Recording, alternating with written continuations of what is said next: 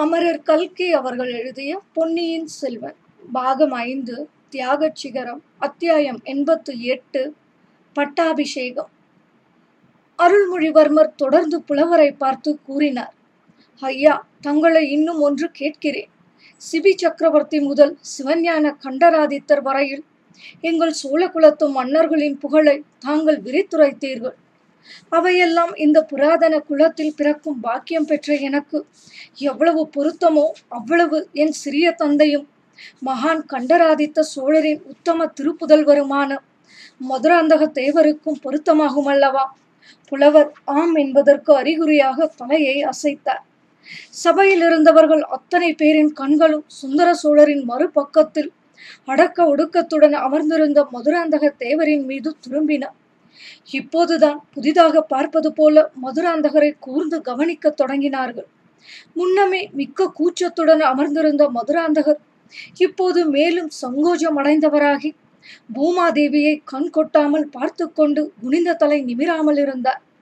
இதற்கிடையில் மாறுவேடம் பூண்டிருந்த ஆழ்வார்க்கடியான் மண்டபத்தின் ஒரு மூளைக்கு அவனை அழைத்து சென்ற சின்ன பழுவேட்டரையரிடம் கவலை தரும் ஒரு செய்தியை கூறினார் பாண்டிய நாட்டு ஆபத்துதவிகளை சேர்ந்தவளும் படகோட்டி முருகையனின் மனைவியுமான ராக்கம்மாள் என்பவளை மகுடாபிஷேக வைபவத்துக்காக வந்து கூடியிருந்தோம் ஜனத்துரளிடையே அவன் கண்டான் எதற்காக இங்கே அவள் வந்திருக்கிறாள் என்பதை அறியும் பொருட்டு பின்தொடர்ந்து சென்றார் சின்ன பழுவேட்டரையரின் அரண்மனைக்கு அருகில் ஜனக்கூட்டத்தில் அவள் மறைந்து விட்டாள் ஆழ்வார்க்கடியான் அங்கேயே நின்று அங்குமிங்கும் பார்த்து கொண்டிருந்த போது அவள் மறுபடியும் காணப்பட்டாள்.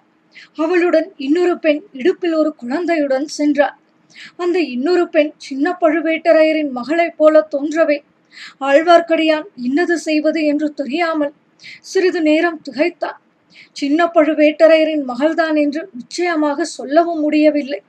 கொஞ்ச தூரம் அவர்களுடன் போய் உறுதி செய்து கொள்ளலாம் என்று போனான் கூட்டத்தில் அவர்களை பின்தொடர்ந்து போவது எளிய காரியமாக இல்லை. அவன் பின்தொடர்ந்து வருகிறான் என்பதை ராக்கம்மாலும் கவனித்திருக்க வேண்டும். அவள் திடீரென்று கூட்டத்துக்கு மத்தியில் ஐயையோ இந்த ஆள் எங்களை தொந்தரவு செய்கிறான் பெண்களை தொடர்ந்து வந்து தொல்லை கொடுக்கிறான் என்று கூச்சலிட்டார். உடனே அங்கு நின்ற ஜனங்களில் பலர் ஆழ்வார்க்கடியானை சூழ்ந்து கொண்டு அவனை கண்டிக்க தலைப்பட்டார்கள். அவர்களிடம் ஆழ்வார்க்கடியான் அப்படியொன்றும் தான் செய்யவில்லை என்றும். இவர்கள் எல்லோரையும் போல நானும் மகுடாபிஷேக காட்சிகளை பார்க்க வந்தவன் என்றும் சத்தியம் செய்து கூறினான். அவனை சூழ்ந்து கொண்ட ஜனத்திரளை சமாதானப்படுத்திவிட்டு அவன் வெளியேறுவதற்குள் ராக்கம்மாலும் இடுப்பில் குழந்தையோடு கூடிய மற்றொரு பெண்ணும் மறைந்து விட்டார்கள். ஆழ்வார்க்கடியான் கோட்டை வாசல் வரையில் அவர்களை தேடிக்கொண்டு சென்றான். கோட்டை வாசலுக்கு சற்று தூரத்தில் ஒரு மூடு பல்லக்கில் குழந்தையுடன் கூடிய பெண் ஏறிக்கொண்டிருப்பதை கண்டார் பல்லக்கை சூழ்ந்து நான்கு குதிரை வீரர்கள் நின்றார்கள். பல்லக்கில் அப்பெண் ஏறியதும் பல்லக்கும் குதிரைகளும் விரைந்து போகத் தொடங்கின.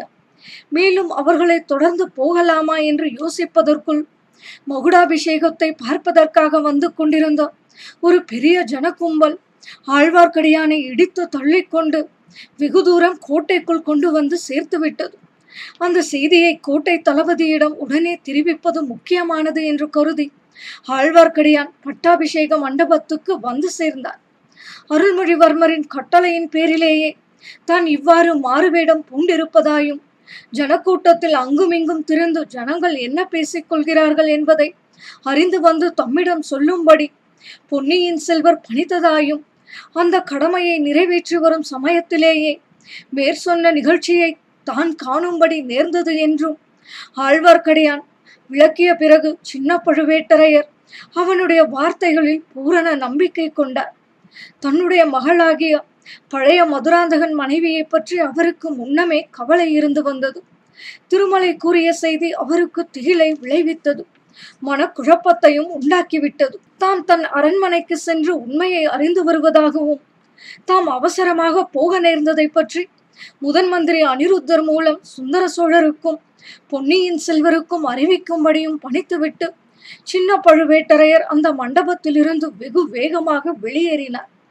ஆழ்வார்க்கடியான் வந்து பொன்னியின் செல்வரிடம் சொல்ல வேண்டிய அவசியம் இருக்கவில்லை. தமிழ் புலவர் நல்லன் சாத்தனாரிடம் பேசிக் கொண்டிருந்த போதே இளவரசர் சின்ன பழுவேட்டரையர் மீதும் கவனம் செலுத்தி வந்தார். அவர் மண்டபத்தை விட்டு அகன்றவுடன் பொன்னியின் செல்வருடைய திருமுகம் முன்னை காட்டிலும் ஒளி பொருந்தியதாயிற்று. சக்கரவர்த்தியின் பக்கம் திரும்பி நின்று அவர் கம்பீரமான குரலில் கூறலுற்றார் தந்தையே நம் கோட்டை தளபதி சின்ன பழுவேட்டரையர் ஏதோ மிக அவசர காரியமாக வெளியே செல்கிறார். அது காரணமாக இந்த மகுடாபிஷேக வைபவம் தடைபட வேண்டியது இல்லை. இந்த சபையில் இன்னும் பல பெரியோர்கள் இருக்கிறார்கள். வீரமர குலத்து முதல்வர்கள் இருக்கிறார்கள். வேலும் வாழும் ஏந்தி எத்தனையோ போர்க்களங்களில் போர் செய்து விழுப்புண் பெற்றவர்கள் இருக்கிறார்கள். அவர்களில் யாரேனும் தங்கள் வீர திருக்கரத்தினால் இந்த புராதன சோழ குலத்தின் மணிமகுடத்தை எடுத்து சூட்டலாம். அவ்வளவு பேரும் இந்த பொற்கிரீடத்தையும் உடைவாளையும் செங்கோலையும் தங்கள் ஆகி வந்த கரத்தினால் தொட்டு ஆசி கூறியிருக்கிறார்கள். ஆகையால் இனி என் கரத்தினால் நானே எடுத்து இம்மணிமகுடத்தை சூடிக்கொண்டாலும் தவறு ஒன்றுமில்லை. ஆனால் அப்படி செய்வதற்கு முன்னால் தந்தையை தங்களிடத்தும் இங்கே விஜயம் செய்திருக்கும் பெரியோர்களுக்கும் மர குலத்தவர்களுக்கும் விண்ணப்பம் ஒன்று செய்து கொள்ள விரும்புகிறேன். புறாவின் உயிரை காப்பதற்காக சதையை அறிந்து கொடுத்த சிபி சக்கரவர்த்தியின் பரம்பரையில் வந்தவன் நான். அதனால் நம் குலத்தவர் அனைவரையும் போல செம்பியன் என்ற குலப்பெயர் பெற்றிருக்கிறேன். கன்றுக்குட்டியை இழந்த பசுவுக்கு நீதி வழங்கும் பொருட்டு மகனுக்கு மரண தண்டனை விதித்த மனுநீதி சோழரின் வம்சத்தில் வந்தவன் நான். நம் குலத்து முன்னோர்கள் அனைவரும் போர்க்களத்தில் புறமுதுகிடாத வீரர்கள் என்று. புகழ் பெற்றது போலவே நீதி நெறியிலிருந்து அணுவளவும் தவறாதவர்கள் என்ற புகழையும் அடைந்து வந்திருக்கிறார்கள். அவர்களுடைய வழியில் வந்தவனாகிய நான். நீதி நெறிக்கு மாறாக நடக்கலாகுமா? இன்னொருவருக்கு நியாயமாக உரிய பொருளையோ பதவியையோ அபகரிக்கலாமா? நம் ஆஸ்தான புலவர் நம் குல முன்னோர்களை பற்றி அழகான சந்த கவியில் பாடி வந்தபோது அவர்கள் அனைவரும் என் மனக்கண் முன்னால் வந்து தரிசனம் அளித்தார்கள். ராஜகேசரிகளும் பரகேசரிகளும் வரிசை வரிசையாக நின்று காட்சி தந்தார்கள்.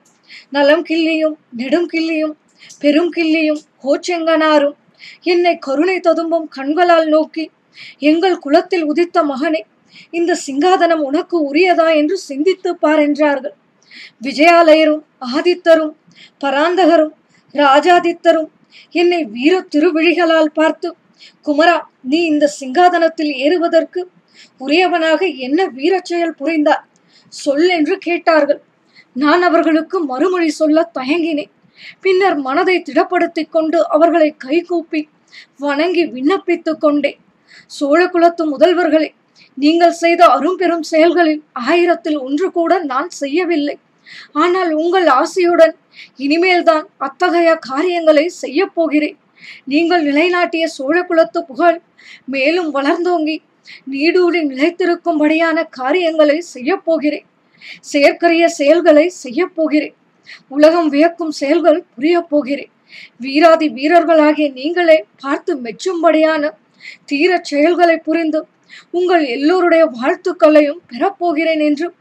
இவ்விதம் என்னுடைய குலத்து முன்னோர்களிடம் நான் தெரிவித்தேன். அவர்களும் முகமலர்ந்து எனக்கு அன்புடன் ஆசி கூறினார்கள். ஆவேச உணர்ச்சி ததும்புமாறு பொன்னியின் செல்வர் கூறி வந்த சொற்களை கேட்டுக்கொண்டு இருந்த அச்சபையில் உள்ளோர் எல்லோரும் ரோமாஞ்சனம் அடைந்தார்கள். அவர்களில் ஒருவர் வீரவேல் வெற்றிவேல் என்று முழங்கிய ஒளி பட்டாபிஷேக மண்டபத்துக்கு வெளியிலும் கேட்டது. அங்கே கூடியிருந்த மக்களிடையே பெரும் கிளர்ச்சியை உண்டாக்கிற்று. பொன்னியின் செல்வர் எல்லோருடனும் சேர்ந்து தாமும் வெற்றிவேல் வீரவேல் என்று முழங்கினார். முழக்கம் அடங்கியதும் கூறினார் தந்தையே சோழ நாட்டு வீரர்களுக்குரிய இந்த முழக்கம் ஒரு சமயம். தங்கள் பாட்டனார் பராந்தக சக்கரவர்த்தியின் காலத்தில் வடபெண்ணைக்கு அப்பால் துங்கபத்திரை கிருஷ்ணா நதி வரைக்கும் கேட்டது. அந்த நதிகளுக்கு அப்பால் உள்ள வேங்கி நாட்டாரும் கலிங்க நாட்டாரும் கல்யாண புறத்தாரும் மானிய கேடத்தாரும் அந்த முழக்கத்தை கேட்டு நடு நடுங்கினார்கள். இன்னும் மேற்கு திசைகளிலும் தெற்கு திசைகளிலும் கிழக்கு திசைகளிலும் நூறு நூறு மரக்கலங்களில் ஆயிரம் பதினாயிரம் சோழ நாட்டு வீரர்கள் சென்று இந்த நாட்டு வர்த்தகத்தை காப்பாற்றி வந்தார்கள். தந்தை தாங்கள் நோய்வாய்ப்பட்டு படுத்த நாளிலிருந்து சோழ நாட்டு வீர முழக்கத்தின் துணி குறைந்திருக்கிறது. நான்கு புறமும் பகைவர்கள் தலையெடுத்து வருகிறார்கள். வேங்கியும் கலிங்கமும் கல்யாணபுரமும் மானிய கேடமும் நம்மை வலுச்சண்டைக்கு அழைக்கின்றன. வடக்கே இமயமலைக்கு அப்பால் இருந்து இந்த பழம்பெரும் பாரத தேசத்துக்கு வந்து கொண்டிருக்கும் பகைவர்களின் பேராபத்தை பற்றி அவர்கள் சிந்திக்கவில்லை. சோழ நாட்டின் வளத்தை பார்த்து பொறாமைப்பட்டு புழுகிக் கொண்டிருக்கிறார்கள். இலங்கையில் மகிந்தன் இன்னமும் படை திரட்டி சேர்த்து கொண்டிருக்கிறார் வீரபாண்டியன் இறந்து விட்டாலும் அவனுடைய குலத்தை சேர்ந்தவன் என்று யார் தலையிலாவது? பாண்டிய நாட்டு மணிமகுடத்தை சூட்டி கலகம் உண்டாக்க முயன்று கொண்டிருக்கிறார்கள். மகிந்தனும் பாண்டிய நாட்டு ஆபத்து உதவிகளும் சேர்ந்து சதி செய்து வீரத்திலே அபிமன்யுவையும் அரவானையும் நிகர்த்த என் அருமை தமையனார் ஆதித்த கரிகாலரின் உயிருக்கு இறுதி தேடிவிட்டார்கள். மேற்கே சேரமன்னன் பெரியதோர் யானை படையையும் மரக்கல படையையும் சேகரித்துக் கொண்டிருக்கிறார். சேரனுக்கு மரக்கல படையை தயாரித்துக் கொடுப்பதில் மேற்கு திசையிலிருந்து புதிதாக கிளம்பி இருக்கும் ஒரு முரட்டு கூட்டத்தார் உதவி செய்கிறார்கள். சோழ நாட்டை சூழ்ந்திருக்கும் புதிய பேரபாயம் இது. தந்தையை நெடும் காலமாக அரபு தேசத்தவர்கள் கப்பல் தொழிலில் சிறந்து விளங்குகிறார்கள். சீன தேசம் வரையில் சென்று வர்த்தகம் நடத்தி வருகிறார்கள். நமது நாட்டு துறைமுகங்களுக்கும் அவர்கள் அடிக்கடி வந்து செல்வது உண்டு. நாகரீகத்தில் சிறந்த அந்த பழைய அரபியர்களை அடக்கி ஒடுக்கிவிட்டு புதிய அராபிய கூட்டம் ஒன்று இப்போது கிளம்பி இருக்கிறது. அவர்கள் அராபியர்கள் தானா? அல்லது அக்கம் பக்கத்து நாட்டவர்களோ நாம் அறியும். ஆனால் மூர்க்கத்தனத்தில் அவர்களை மிஞ்சியவர்களை எங்கும் காண முடியாது. நானே அவர்களுடைய செயல்களை நேரில் பார்க்கும்படி நேரிட்டது. என்னை சிறைப்படுத்தி அழைத்து கொண்டு வருவதற்காக தங்கள் கட்டளையின் பேரில் நம் கோட்டை தலைவர் சின்ன பழுவேட்டரையர் இரண்டு கப்பல்களில் வீரர்களை அனுப்பி வைத்திருந்தார் சுந்தர சோழர் இந்த சமயம் குறுக்கிட்டு தொழுதொழுத்த குரலில் மகனே அப்படி நான் அனுப்பிய காரணத்தை நீ அறிவாயா? என்று கேட்டார். தந்தையே அதை நான் நன்கு அறிந்துள்ளேன். இங்கே அரசியல் உரிமை பற்றி குழப்பம் நேர்ந்திருந்தது. பாண்டிய நாட்டு ஆபத்துதவிகளை பற்றியும் கேள்விப்பட்டிருந்தீர்கள். ஆகையால் என்னை பத்திரமாக தங்களிடம் கொண்டு சேர்ப்பதற்காகவே சிறைப்படுத்தி கொண்டு வரச் சொன்னீர்கள். என் மீது தங்களுடைய அளவில்லாத அன்பும் பரிவும் தான். அத்தகைய கட்டளையிடும்படி செய்தது. எல்லோருக்கும் அது நன்கு தெரியட்டும் என்றுதான் இங்கே சொல்கிறேன். அப்படி என்னை சிறைப்படுத்த வந்த நம் வீரர்கள் நூற்றுக்கணக்கானவர்கள். ஈழ நாட்டு கடற்கரையில் உடைந்த கப்பலிலிருந்து வந்து ஒதுங்கி இருந்தோம் அராபியர்களோ பத்து பேருக்கு மேல் இருக்க மாட்டார்கள். நம் வீரர்களில் எத்தனை பேரை அவர்கள் திடீரென்று தாக்கி கொன்றுவிட்டார்கள் என்பதை பார்த்த நான் அடைந்த வேதனை இன்னமும் என் மனதை விட்டு அகலவில்லை. அந்த புதிய அராபிய சாதியார் சேர மன்னனுக்கு கப்பல் கட்டுவதில் உதவி செய்கிறார்கள். அது மட்டுமல்ல கலிங்க நாட்டாருடனும் தொடர்பு கொண்டு இருக்கிறார்கள். மூன்று நாட்டாரும் சேர்ந்து சோழ நாட்டு கடல் வாணிபத்தை அடியோடு அழித்துவிட தீர்மானித்திருக்கிறார்கள். கடல் கொள்ளைக்காரர்களின் அரபு நாட்டவராய் இருந்தால்தான் என்ன? அல்லது நம்முடன் எத்தனையோ விதத்தில் தொடர்பு கொண்ட சேர தேசத்தவராய் இருந்தால்தான் என்ன? நம் கடல் வாணிபத்தை காப்பாற்றிக் கொள்ள வேண்டுமானால் நமது கடற்படையை பெருக்கிக் கொள்ள வேண்டும். ஆயிரம் ஆயிரம் புதிய மரக்கலங்களை கட்ட வேண்டும். புதிய புதிய மாலுமிகளை பழக்க வேண்டும். கப்பலில் இருந்து கொள்ளைக்காரர்களுடன் போரிடக்கூடிய வீரர்களை சேர்க்க வேண்டும். கீழே கடலில் உள்ள தீவுகளில் எல்லாம் புலிக்கொடியை நாட்டி ஆங்காங்கே நம் வீரர்களை நிறுத்தி வைக்க வேண்டும். தந்தையே இந்த காரியங்களை எல்லாம் செய்வதாக நம் குலத்து முன்னோர்களுக்கு நான் வாக்குறுதி அளித்திருக்கிறேன். அதை நிறைவேற்றுவதற்கு தங்களுடைய அனுமதி வேண்டும். இந்த சபையில் உள்ள பெரியோர்களின் சம்மதமும் வேண்டும். இவ்வாறு பொன்னியின் செல்வர் கூறி நிறுத்தியவுடன் சுந்தர சோழர் மகனே சோழ குலத்து வீரப்புகழை நீ வளர்ப்பதற்கு நான் தடை செய்வேனா? சோழ நாட்டு கடல் வாணிபத்தை பாதுகாப்பதற்கு இந்த மகாசபையில் உள்ள பெரியவர்கள்தான் தடை சொல்ல போகிறார்களா என்றதும் மீண்டும் அச்சபையில் வீரவேல் வெற்றிவேல் என்ற முழக்கம் எழுந்தது. தந்தையை தாங்களும் இச்சபையோரும் தடை சொல்ல மாட்டீர்கள். நான் ஏற்கும் காரியங்களில் வெற்றி அடைய வேண்டும் என்று ஆசி கூறியும் அனுப்புவீர்கள். தங்கள் ஆசி நிறைவேறி நான் எடுத்த காரியங்களில் வெற்றி கிடைக்க வேண்டும் என்றால் முதலில் என் உள்ளத்தில் நிம்மதி ஏற்பட வேண்டும். நேர்மையற்ற காரியம் எதையும் நான் செய்யவில்லை. என் குலத்து முன்னோர்கள் அங்கீகரிக்க முடியாத செயல் எதுவும் நான் புரியவில்லை. பிறருக்கு உரியதை நான் ஆசையினால் அபகரித்துக் கொண்டு விடவில்லை. என்ற உறுதியை நான் அடைய வேண்டும். குல தர்மத்துக்கு ஒவ்வாத காரியத்தை இங்கே நான் செய்துவிட்டு புறப்பட்டேனானால் என் உள்ளம் என்னை வருத்தி கொண்டே இருக்கும். பகைவர்களிடம் போரிட்டு எப்படி வெற்றி கொள்வேன்? தர்மத்தை நிலைநாட்ட போராடுகிறோம் என்ற நம்பிக்கை என் மனதில் எப்படி ஏற்படும்? முன்னொரு தடவை இலங்கை சிங்காதனத்தை நான் கவர்ந்து கொள்ள ஆசைப்பட்டதாக ஒரு பெரும் வதந்தி ஏற்பட்டது. மகனே அதை யாரும் நம்பவில்லையே நீ அத்தகைய குற்றத்தை செய்யக்கூடியவன் என்று எவரும் எண்ணவில்லை என்றார் சக்கரவர்த்தி. தாங்கள் நம்பி இருக்க மாட்டீர்கள். தந்தையே ஆனால் அத்தகைய பேச்சு என் காதில் விழுந்ததும் என் மனம் எவ்வளவோ வேதனைப்பட்டது.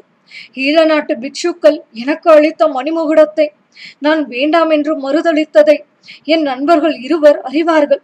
அவர்கள் அப்போது என் அருகிலேயே இருந்தார்கள். சபையில் இருந்த புத்த பிக்ஷுக்களின் தலைவர் ஆம் நாங்களும் அதை அறிவோம் என்று சொன்னார். ஒரு பொய்யான அவதூறு என் உள்ளத்தில் அவ்வளவு வேதனையை உண்டாக்கியது.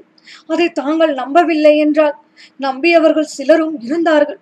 உண்மையாகவே நான் இப்போது இன்னொருவருக்கு உரிமையாக வேண்டிய சிங்காதனத்தை அபகரித்துக் கொண்டேன் என்றால் அதனால் இந்த சோழ குலத்துக்கு எத்தனை அபகீர்த்தி உண்டாகும்? என் வாழ்நாளெல்லாம் அதை பற்றி வேதனைப்பட்டு கொண்டிருப்பேன். வேறு எந்த பெரிய காரியத்திலும் மனதை செலுத்த முடியாது. உற்சாகமாக செய்யவும் முடியாது. வெகு நேரம் குனிந்த தலை நிமிராமல் இருந்த மதுராந்தகத்தேவர் இப்போது பொன்னியின் செல்வரை அண்ணாந்து பார்த்து ஏதோ சொல்வதற்கு பிரயத்னப்பட்டார். பொன்னியின் செல்வர் வந்தியத்தேவனை பார்த்து சமிக்ஞை செய்யவே அவ்வீரன் மதுராந்தக தேவர் பக்கத்தில் போய் நின்று கொண்டார். அவர் காதில் மட்டும் கேட்கும்படியான மெல்லிய குரலில் நண்பா சுந்தரமூர்த்தி நாயனார் பாடிய முதல் தேவாரத்தின் முதலடி என்ன? என்று கேட்டார். இந்த சமயத்தில் இது என்ன கேள்வி? என்ற வியப்புடன் மதுராந்தகர் பித்தா பிறைசூடி என்ற வந்தியத்தேவன் கள்ள கோபத்துடன் என்ன ஐயா என்னை பித்தன் என்கிறீர். நீர் அல்லவோ பெண் பித்து பிடித்து அலைகிறீர். அதோ பாரும் உமது தர்மபத்தினி பூங்குழலி உம்மை பார்த்து சிரிப்பதே என்றார். இது என்ன? இந்த நல்ல சிநேகிதன் இப்படி திடீரென்று வலுச்சண்டைக்கு வருகிறானே என்ற எண்ணத்துடன் மதுராந்தகர் பெண்மணிகள் வீற்றிருந்த இடத்தை நோக்கினார். உண்மையில் அப்போது பூங்குழலி இவர் பக்கம் பார்க்கவே இல்லை. பூங்குழலி குந்தவை வானதி செம்பியன் மாதேவி வானமாதேவி ஆகிய அரண்மனை பெண்மணிகள் யாவரும் அளவில்லாத ஆர்வம் கண்களில் ததும்ப பொன்னியின் செல்வரையே பார்த்து கொண்டிருந்தார்கள். மறுபடி மதுராந்தகர் பொன்னியின் செல்வரை பார்த்தபோது அவர் சோழ குலத்தின் புராதன மணிமகுடத்தை தமது கரங்களில் தாங்கிக் கொண்டிருப்பதை கண்டார். தளபதி சின்ன பழுவேட்டரையர் இன்னும் திரும்பி வரவில்லை. அதனால் என்ன? குறிப்பிட்ட வேளையில் முடிசூட்டு விழாவை நானே நடத்தி விடுகிறேன். தந்தையே விஜயாலய சோழர் முதல் நம் முன்னோர்கள் அணிந்து வந்த இந்த மணிமகுடத்தை தாங்கள் எனக்கு அளிக்க உவந்தீர்கள் சாமந்தர்கள் தளபதிகள் கோட்டத் தலைவர்கள் பொதுமக்கள் அனைவரும் அதை அங்கீகரித்தார்கள். ஆகையால் இந்த கிரீடம் இப்போது என் உடைமையாகிவிட்டது. என் உடைமையை நான் என் இஷ்டம் போல உபயோகிக்கும் உரிமையும் உண்டு அல்லவா? என்னை விட இந்த கிரீடத்தை அணிய தகுந்தவர் இங்கே இருக்கிறார். என்னை விட பிராயத்தில் மூத்தவர். இந்த சோழ ராஜ்யத்துக்கு என்னை விட அதிக உரிமை. அவருக்கு நிச்சயமாக இருந்த போதிலும் அவர் அதை கூறவில்லை நான் முடிசூட்டி கொண்டு சிங்காதனத்தில் அமர்வதை பார்த்து மகிழ சித்தமாக இங்கு வந்திருக்கிறார். அவரின் உயிரை ஒரு தடவை காப்பாற்றினார். இந்த சோழ குலத்துக்கு நேர்வதற்கு இருந்த பெரும் விபத்து நேரிடாமல் தடுத்தார். இப்படிப்பட்ட சிறப்பான காரியம் எதுவும் நான் இதுவரையில் இந்நாட்டுக்கு செய்தேன் இல்லை. ஆகையால் இந்த மணிமகுடத்தை மகான் கண்டராதித்தரின் குமாரரும் என் சிறிய தந்தையுமான மதுராந்தக தேவரின் தலையில் சூட்டுகிறேன்.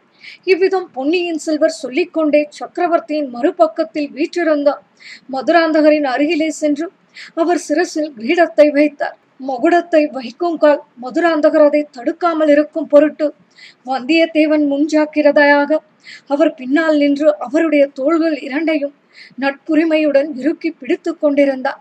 ஆனால் மதுராந்தகரோ அப்படி ஒன்றும் செய்ய முயலவில்லை.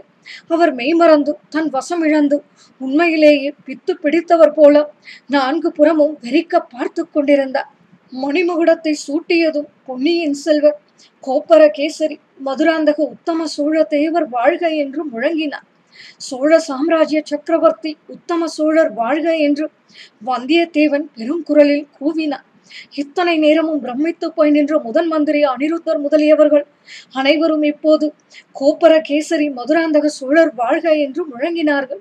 சுந்தர சோழ சக்கரவர்த்தி உணர்ச்சி மிகுதியால் பேசும் சக்தியை அடியோடு இழந்து விட்டிருந்தபடியால் தம் கையில் இருந்த பல நிற மலர்களை மதுராந்தக உத்தம சோழர் மீது தூவின அரண்மனை பெண்மணிகளும் சக்கரவர்த்தியை பின்பற்றி மதுராந்தகர் மீது மலர் மாறி பொழிந்தார்கள் மதுராந்தகர் சிறிது திகைப்பு நீங்கியதும் எழுந்து நேரே செம்பியன் மாதேவியிடம் சென்று கும்பிட்டு நின்றார். அந்த மூதாட்டியின் கண்களிலிருந்து கண்ணீர் அருவி போல பொங்கி பொழிந்து கொண்டிருந்தது. மகனே இறைவனுடைய திருவுள்ளம் இவ்வாறு இருக்கிறது. நீயும் நானும் அதற்கு எதிராக நடப்பது எப்படி சாத்தியம்? என்றார். பொன்னியின் செல்வர் சபையில் கூடியிருந்த மற்ற புலவர் பெருமக்கள் பட்டர்கள் பிக்ஷுக்கள் ஆகியவர்களை பார்த்து நீங்கள் இனி உங்கள் வாழ்த்து கவிதைகளை உசிதப்படி மாற்றிக்கொண்டு சொல்லுங்கள் என்றார். அவர்களும் அவசர அவசரமாக வாழ்த்து கவிதைகளை மாற்றி அமைத்துக் கொண்டு பாடத் தொடங்கினார்கள். மதுராந்தக உத்தம சோழருக்கு மணிமகுடம் சூட்டப்பட்ட சிறிது நேரத்துக்குள்ளே அந்த செய்தி தஞ்சை வீதிகளில் கூடியிருந்த மக்களிடையில் பரவிவிட்டது. அது விரைவாக பரவுவதற்கு வந்தியத்தேவனும் ஆழ்வார்க்கடியானும் பெரிதும் காரணமாக இருந்தார்கள். பொன்னியின் செல்வர் கட்டளைப்படி அவர்கள் வீதிகளில் ஆங்காங்கே ஆட்களை நிறுத்தி இருந்தார்கள் அவர்களிடமெல்லாம் அவசரமாக சென்று சொல்லி கோப்பரகேசரி உத்தம சோழர் தேவர் வாழ்க என்று முழங்கச் செய்தார்கள். இளவரசர் அருள்மொழிவர்மர் தமக்கு அளிக்கப்பட்ட ராஜ்யத்தை தம் சிறிய தந்தை மதுராந்தகருக்கு அழித்து விட்டார் என்றும் கடற்கொள்ளைக்காரர்களை அடக்குவதற்காக பெரிய கப்பல் படை சேர்த்து கொண்டு சீக்கிரம் புறப்பட போகிறார் என்றும் வாய்மொழியான செய்தி மக்களிடையே விரைந்து பரவிக் கொண்டிருந்தது. சிலர் இதை உடனே நம்பினார்கள். பொன்னியின் செல்வரின் பெரும் குணத்துக்கு இது உகந்ததே என்று அவர்கள் கருதினார்கள். இன்னும் சிலர் கையில் கிடைத்த பேரரசை யார்தான் இன்னொருவருக்கு கொடுப்பார்கள் என்று ஐயுற்றார்கள் ஏக காலத்தில் பலவாறு பேசிய பதினாயிரக்கணக்கான குரல்களும் வாழ்க வாழ்க என்னும் முழக்கங்களும் சேர்ந்து புயற்காற்று அடிக்கும் போது அலைக்கடலில் கிளம்பும் பேரொளியைப் போல ஒளித்தன கொஞ்ச நேரத்துக்கெல்லாம் அலங்கரிக்கப்பட்ட பட்டத்து யானையின் மீது அமைத்த பொன்மயமான அம்பாரியில் அமர்ந்து மதுராந்தக உத்தம சோழர் பவனி கிளம்பியதும் எல்லா சந்தேகங்களும் மக்களுக்கு தீர்ந்துவிட்டன. யானையின் கழுத்தில் யானைப்பாகனுடைய பீடத்தில் அமர்ந்திருப்பவர். பொன்னியின் செல்வர் என்பதை கண்டதும் மக்களுடைய உற்சாகம் எல்லை கடந்ததாயாயிற்று கோப்பர கேசரி மதுராந்தக உத்தம சோழர் வாழ்க என்று மக்களின் குரல்கள் முழங்கின. ஆனால் அவர்களுடைய உள்ளங்களில் பொன்னியின் செல்வரின் செயற்கரும் செயலே குடிக்கொண்டிருந்தது அதை எண்ணியதனால் அவர்களுடைய அகங்களைப் போல முகங்களும் மலர்ந்திருந்தன. பொன்னியின் செல்வர் மணிமகுடம் சூட்டிக்கொண்டு பவனி வந்தால் மக்கள் எவ்வளவு குதூகலத்தை அடைந்திருப்பார்களோ அதைவிட பன்மடங்கு அதிகமான குதூகலத்தை இப்போது வெளியிட்டார்கள். இமயமலை சிகரத்தில் புலி இலச்சினையை புரித்தோம். கரிகால் பெருவளத்தானே பொன்னியின் செல்வர் மிஞ்சிவிட்டார் என்றும் தியாக சிகரத்தில் இவர் தமது இலச்சினையை என்றும் அழியாத வண்ணம் புரித்து விட்டார் என்றும் அறிஞர்கள் மகிழ்ந்தார்கள். சாதாரண மக்களோ அப்படியெல்லாம் அணி அலங்காரங்களையும் உபமான உபமேயங்களையும் தேடிக்கொண்டிருக்கவில்லை. மதுராந்தகர் தலையில் மணிமகுடத்தை சூட்டிவிட்டு பொன்னியின் செல்வர் பட்டத்து யானையை ஓட்டிக்கொண்டு செல்லும் காட்சி அவர்கள் உள்ளத்தை பரவசப்படுத்தி விட்டது ஆடிக்கொண்டும் பாடிக்கொண்டும் சிரித்துக்கொண்டும் வாழ்த்திக் கொண்டும் ஒருவரை ஒருவர் கட்டி தழுவிக்கொண்டும் மலர்களை தூவிக்கொண்டும் மஞ்சள் நிற அட்சதையை வாரி இறைத்து கொண்டும் மக்கள் ஒரே கோலாகலத்தில் தங்களை மறந்து ஆழ்ந்திருந்தார்கள். இவ்விதம் குதூகலத்தினால் மேமறந்து கூத்தாடிக் கொண்டிருந்த மாபெரும் ஜனக்கூட்டத்திடையே பட்டத்து யானையை செலுத்தி கொண்டு போவது எளிய காரியமாய் இல்லை.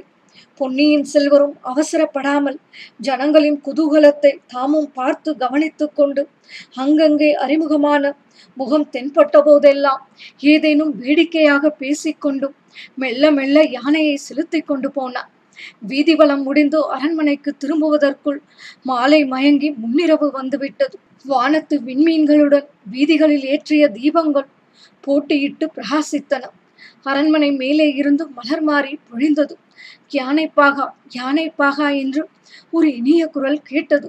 பொன்னியின் செல்வர் அண்ணாந்து பார்த்தபோது வானத்தியின் புன்னகை மலர்ந்த முகம் அங்கே தோன்றியது. பெண்ணே அஞ்ச வேண்டாம். மதுராந்தக உத்தம சோழரின் தர்ம ராஜ்யத்தில் யானையும் புலியும் கலந்து உறவாடும்.